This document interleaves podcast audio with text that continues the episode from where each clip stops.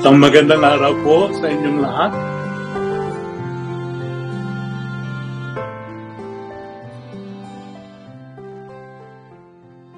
Magandang araw po sa inyong lahat.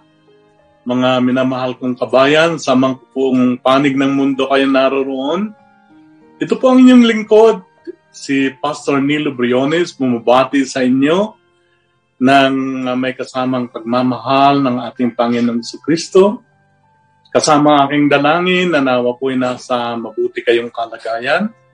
At uh, sampu ng inyong mga pamilya, dalangin ko rin kayo ay patuloy na pinag-iingatan ng Panginoon sa anumang uh, karamdaman at lalo tigit binibigyan ng kalakasan sa tuwina. At dalangin ko na nawa po'y uh, uh, muli ka ninyong bubuksan ang inyong mga Biblia para sa ating pag-aaral sa sampung utos o sampung kautosan ng Diyos na nasa Biblia. No? Uh, um, iniimbitahan ko po kayong lahat na mag-subscribe po sa Filipino World Channel para palagian po tayong magkasama. Tuwing alas 8 po dito sa Calgary, Canada at uh, alas 10 naman po ito sa uh, araw ng linggo sa Pilipinas. Tayo po ay sabayang napapanood, hindi lamang po dito sa uh, Facebook Watch, kundi sa YouTube, IGTV, Rumble TV, at sa iba't ibang podcasts. Okay? Um, napaganda pong habang tayo ay namamahinga, ay pakinggan po natin ang mapupulot nating mga aral mula sa salita ng buhay, ang salitang buhay, ang salitang gabay na nagmumula sa banal na aklat. Ang sampung kautusan o sampung utos po ng Diyos ay kinilala ng Panginoong Isus nung siya ay nasa lupa. Minahal po niya ito, iginalang, nirespeto, at pinahalagaan. So kung ang ating Panginoon ay pinahalagaan ito, atin pong sariwain muli ano-ano nga po ba ang sampung utos?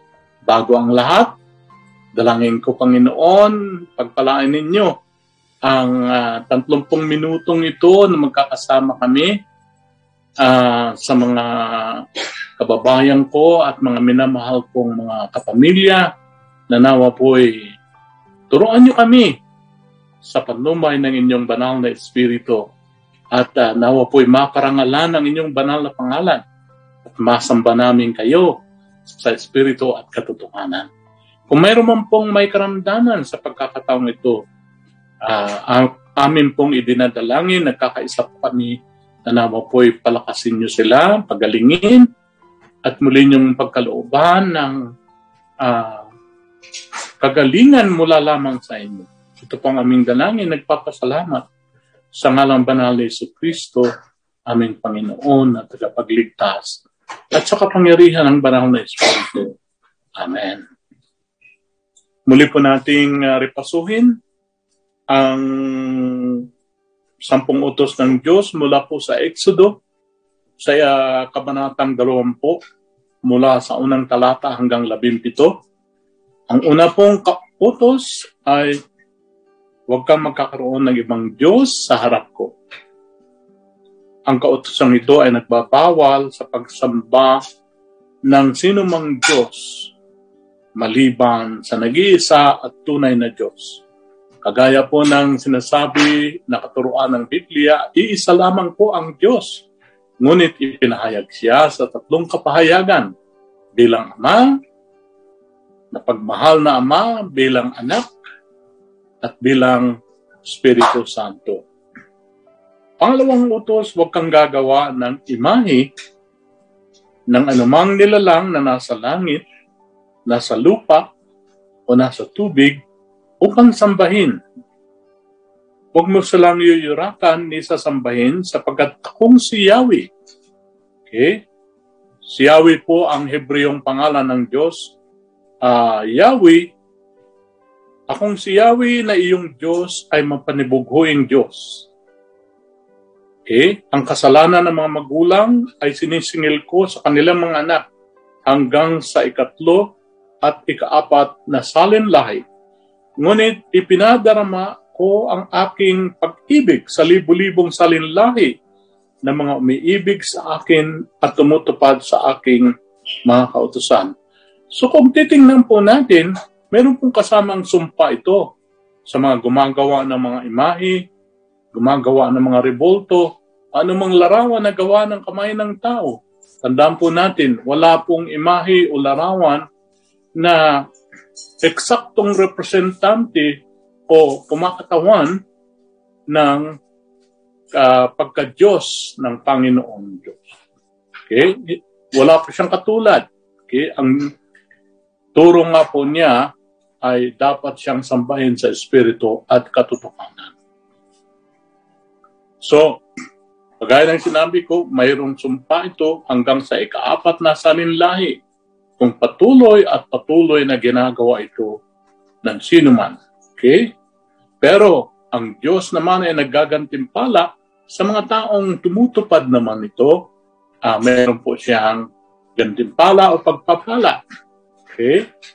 Sa sino mang tumutupad sa pagsamba sa Kanya sa Espiritu at katotohanan.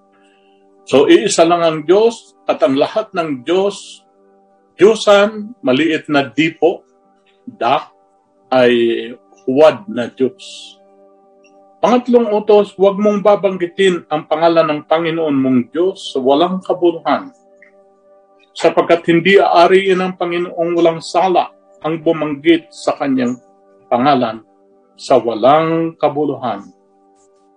So ang kautosan ito ay pagbabawal sa pagsamba o pagsambit ng ngalan ng Diyos na walang kabuluhan, walang kapararakan.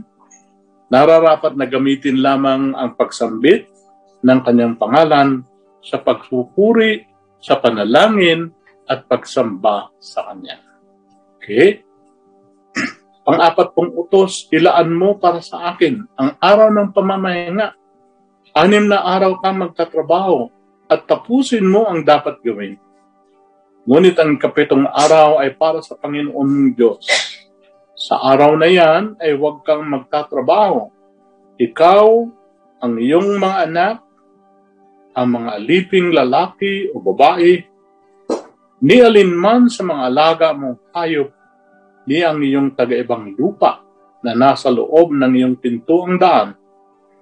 Sapagat sa anim na araw ay ginawa ng Panginoon ang langit at lupa at nagpahinga sa ikapitong araw. Ano pa't pinagpala ng Panginoon ang araw ng Sabat at pinakabanal? Ang kautosan ito ay nagtatakda sa ikapitong araw bilang araw ng kapahingahan para sa Panginoon.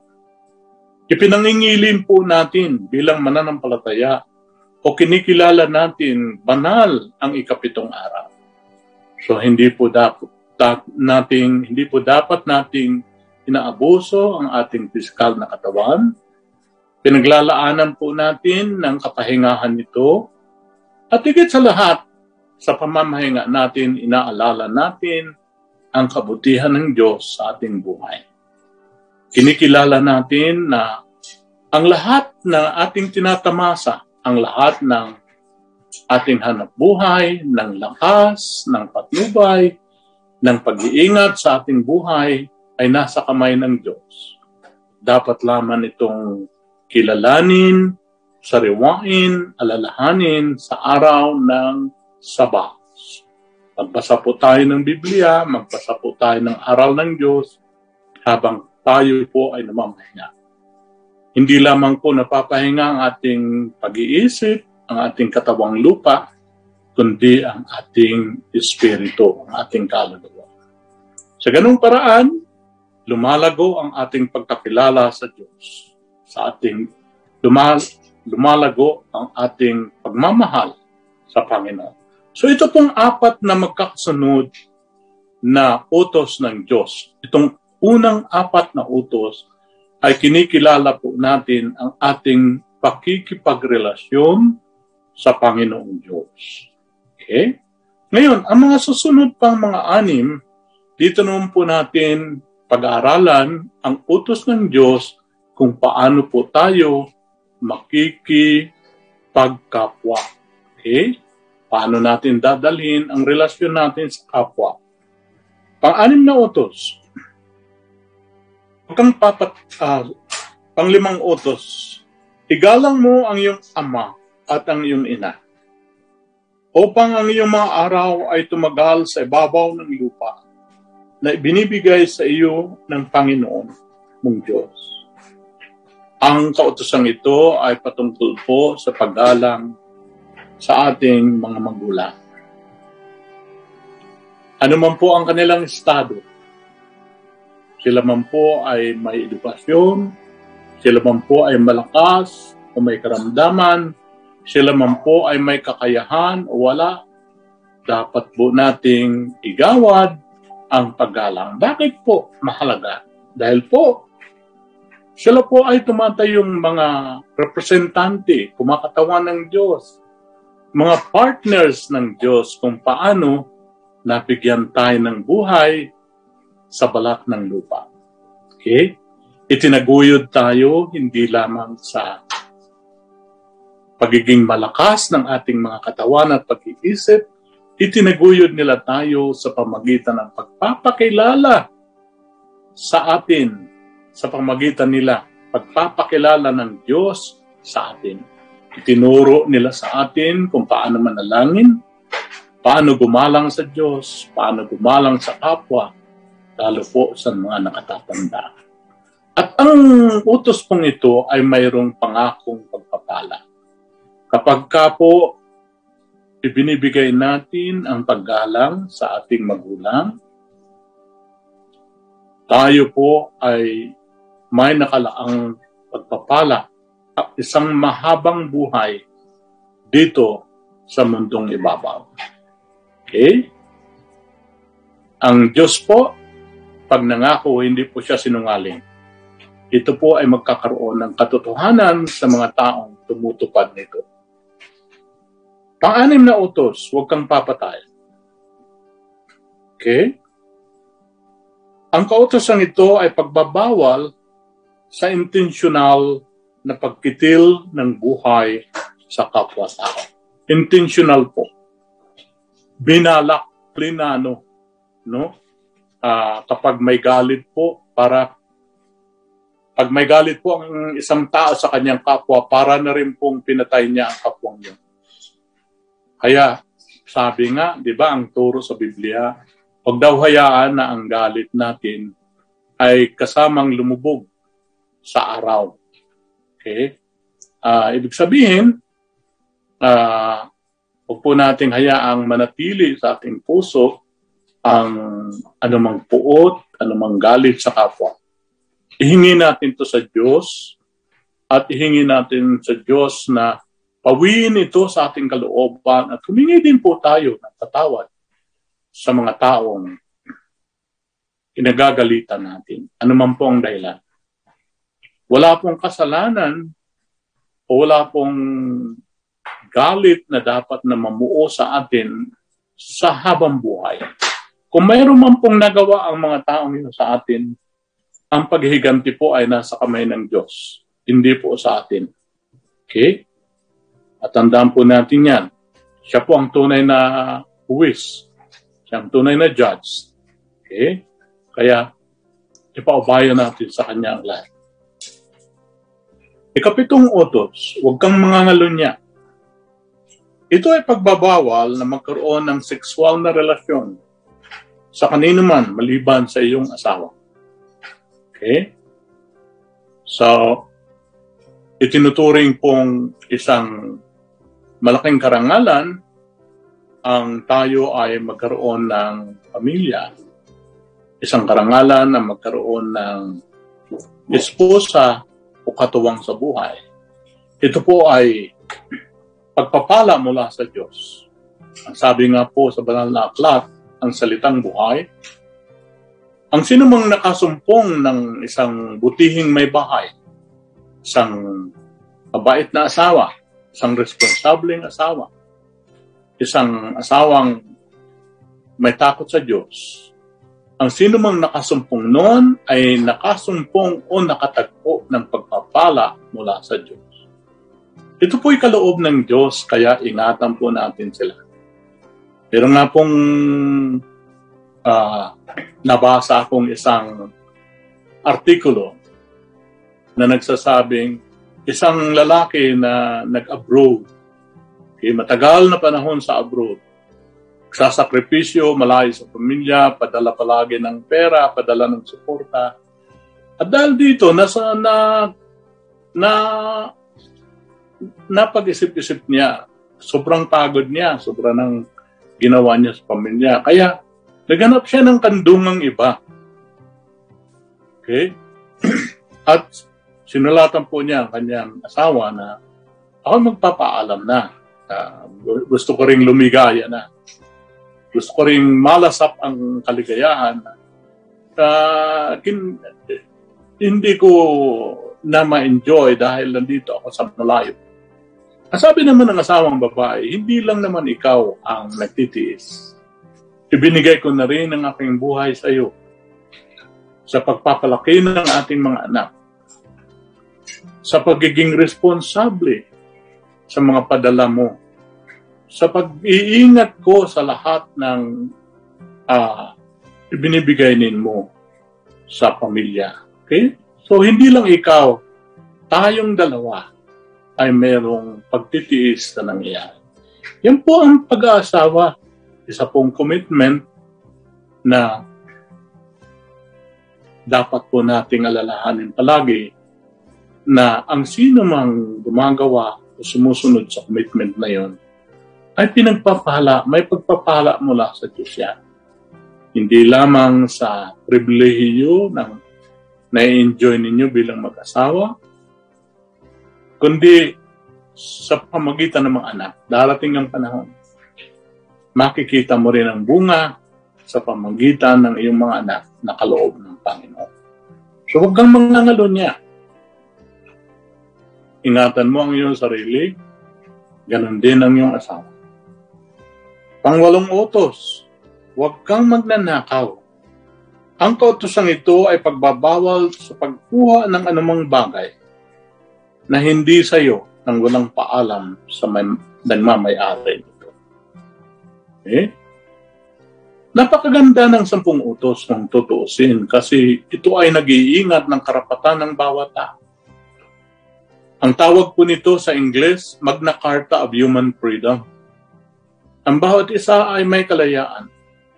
Hindi lamang kalayaan para hanapin ang kaligayahan, kundi kalayaan upang ma-enjoy niya ang buhay na kaloob sa kanya ng Panginoon.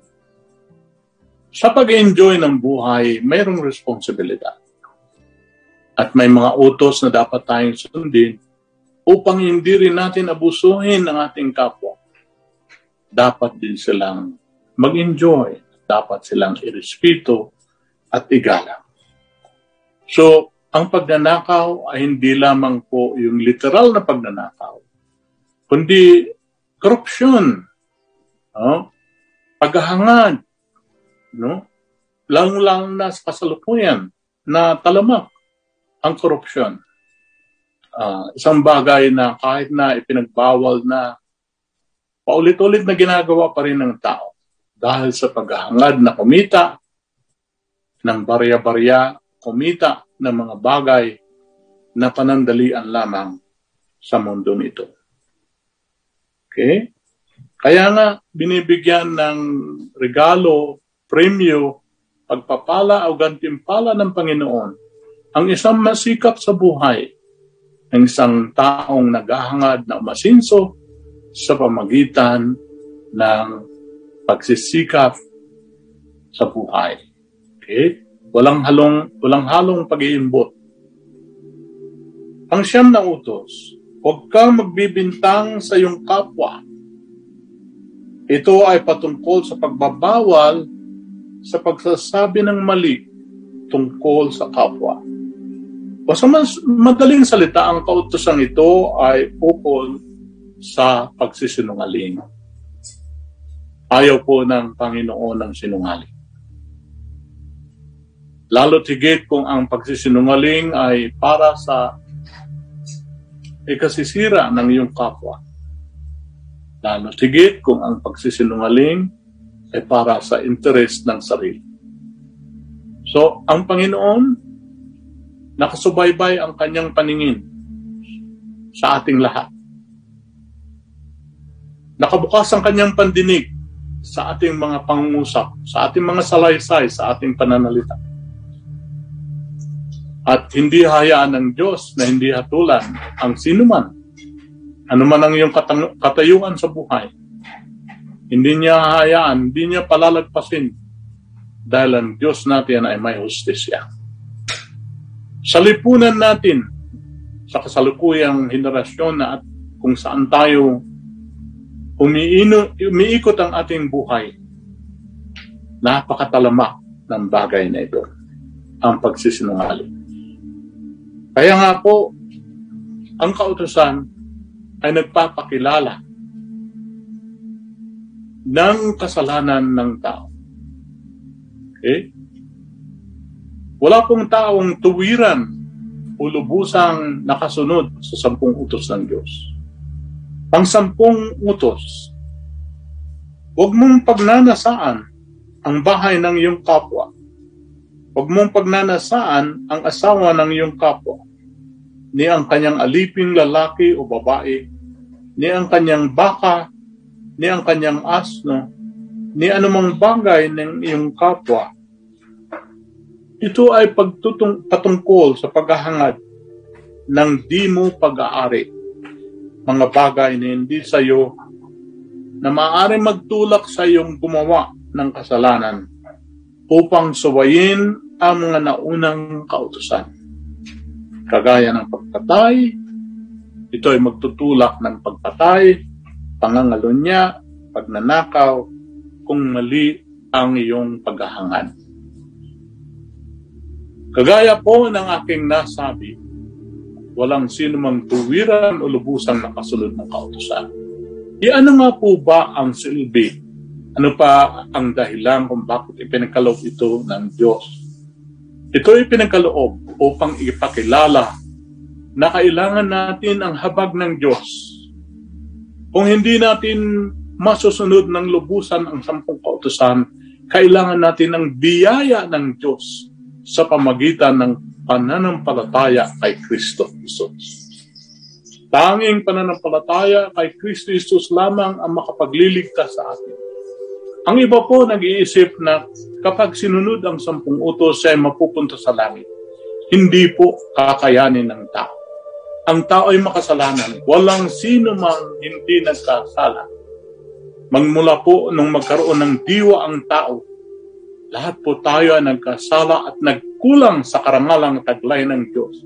Nung timbangin po tayo sa timbangan ng Diyos, wala pong nakapagtimbang ng eksaktong isandaang porsyentong perpekto na nakasunod sa sampung kautusan. Kung ganon, inuulit ko po at sabi po ng Biblia, ibinigay ang kautusan bilang schoolmaster, bilang teacher, bilang guro upang ituro sa atin ang mga kasalanan ng tao at upang ituro sa atin ang landas patungo kay Kristo. Mabubuhay tayo sa pamagitan ng pananampalataya kay Kristo. Mabait ang Diyos. Mabait ang Panginoong Diyos. Yayakapin niya ang sinumang paparoon sa Kanya at magpapakumbaba na ako'y makasalanan nakita ko ang aking sarili mula sa sampung utos. Ako'y nagkasala ng ganito, ako'y nagkasala ng ganyan. Patawarin niyo po ako. At po'y linisin ninyo at tinatanggap ko kayo, Jesus, aking Panginoon, aking tagapagligtas, upang maghari sa aking buhay. Tinatanggap ko rin po ang inyong gantimpala ng buhay na walang hanggan. At tinatanggap ko rin po ang pagpapala ng kaligtasan sa pamagitan ng pananampalataya kay Kristo Jesus. Amen. Kaya nga po, inaanyayahan ko po kayo sa isang maiksing panalangin. Ngayong namulat muli tayo, naging sariwa muli sa atin ang sampung utos ng Diyos. na pinahalagahan ni Kristo nung siya ay nasa lupa. Yakapin natin ang krus ng Kalbaryo. Magpakumbaba tayo sa Panginoon. Aminin natin, kagaya ng pag-amin nung kriminal sa krus ng Kalbaryo. Ang sabi nung isang kriminal, dahil si Kristo ay nakapagitna sa dalawang kriminal, sila po ang tatlo ay nabitay sa krus. Ang sino man pong mabitay noon sa krus ay kinikilalang nagkasala sa lipunan at sa Diyos. Maliban kay Jesus, siya lamang po ang walang bahay dungis, walang kasalanan na nabuhay sa balat ng lupa. Sabi ng isang kriminal, kung ikaw si Kristo, ligtas mo ang iyong sarili at iligtas mo rin kami. Okay? Patunayan mo, ibig sabihin niya, ang insulto kay Jesus. Sabi naman ng isang kriminal, hindi ba natatakot sa Diyos? Siya ay walang kasalanan. Ngunit tayo ay nararapat lamang na parusahan ng ganito. At ang sabi niya sa maikling pangungusap, Jesus, alalahanin mo ako pagdating mo sa iyong kaharian Kagaya ng sinabi ko at nasusulat noon. Hindi tinanong ng, ng Panginoong Isus kung anong religion siya. Nakita niya sa taong pagpapakumbaba ang pagsisisi sa kasalanan at ang pagkilala sa Kanya bilang Panginoon. At ang sabi ng Panginoon, ngayon din, kakasamahan kita sa aking paraiso. Naligtas yung kriminal na ito hindi yung isa. Dahil sa kanyang pagpapakapa, pagkilala kay Isos bilang Panginoon at tagapagligtas. Ngayon mga kapatid, inaanyayahan kayo. Nasaan man kayo? Ano man ang kalagayan ninyo? Magpakumbaba lamang po tayo at sabihin natin sa isang panalangin. Jesus, kinikilala ko kayo bilang Panginoon at tagapagligtas. Patawarin niyo ako sa aking mga sala Kinikilala ko ang aking sarili na nagkasala ayon sa sampung utos na ipinahayag ninyo sa banal na akla. Hindi ko po masus- masusunod ito. Hindi ko kayang sundin. Kaya ako'y nagpapakumbaba at tinatanggap ko kayo Isus bilang aking personal na Panginoon at tagapagligtas. Ako po'y nagsisisi sa aking mga sala. Pagkalooban niyo po ako ng buhay na walang hinggan Salamat po na marami. Maraming salamat po. Sinasamba ko kayo. Pinaparangalan sa ngalang banal ni Yesu Kristo. Amen. Amen. Pagpalain po kayo ng Panginoon. Sa muli po, kung kayo po ay binabibless sa chan, sa programang ito, ang salita ng buhay, at gusto niyong sumuporta financially, uh, paki-email lamang po sa jwolf underscore Calgary at show.ca. Okay? At uh, ito po ay may kaukulang resibo, donation receipt, sa mga gustong sumuporta.